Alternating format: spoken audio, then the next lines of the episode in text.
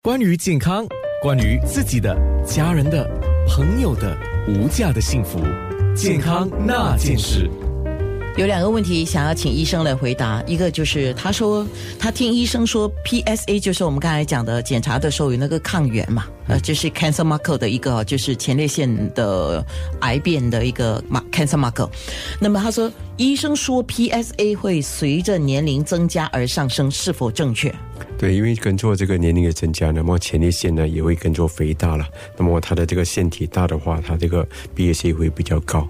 可是超过正常值。我们是用以四为主了，如果超过四的话就是不正常，不正常的话一定要检查；少过四的话属于正常了。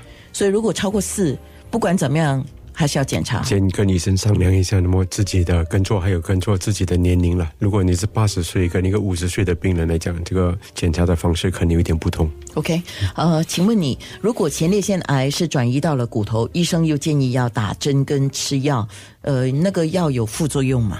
啊，有啊，这个。就是说，已经如果是前列腺癌已经转移到骨科的话，是属于第四期了。那么在这种情况来讲，我们就不能根治了，就是说不能把它痊愈了，那么就来控制，以药物来治疗。那么药物来讲是。基本上来讲，第一线的都是用这个荷尔蒙的治疗了。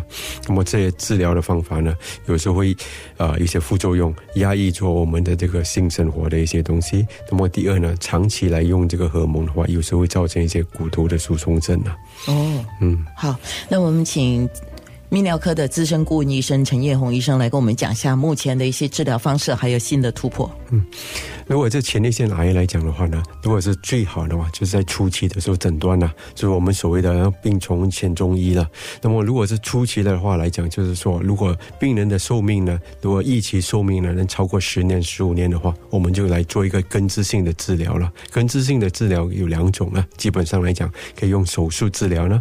那么目前来讲，我们可以用以微创的。东西来做治疗，就可以用机器人的手术把前列腺的这个腺体跟一个淋巴腺呢，把它割了出来。那么第二呢，也是可以用这个呃，这个叫做 radiation，radiation 就是说啊，这个啊电疗呢来治疗一些病人。那么如果是扩散的这个病人呢？属于第三期或者第四期的话，他的这个肿瘤呢比较大了，或者是已经扩散了，那么根治性的这个机会呢就比较少，那么我们就以那个药物来控制了。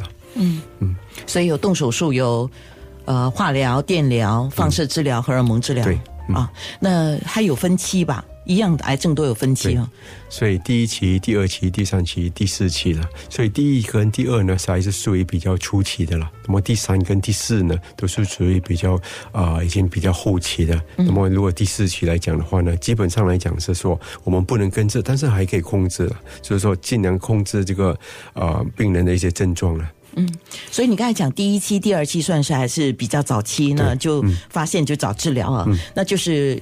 可能是用这个电疗，呃，电疗或者是用手术啦，动手术、微创或者是普通对普通手术，就那么他这个复原的机会的几率的都还蛮高的。OK，好，那当然也有一些新的药物了，这些新的药物可能就要跟他的主治医生、泌尿科医生去探讨，对吗？那新的药物就要看个人的病况来做决定。好，今天谢谢你，医生。好，谢谢，谢谢，健康那件事。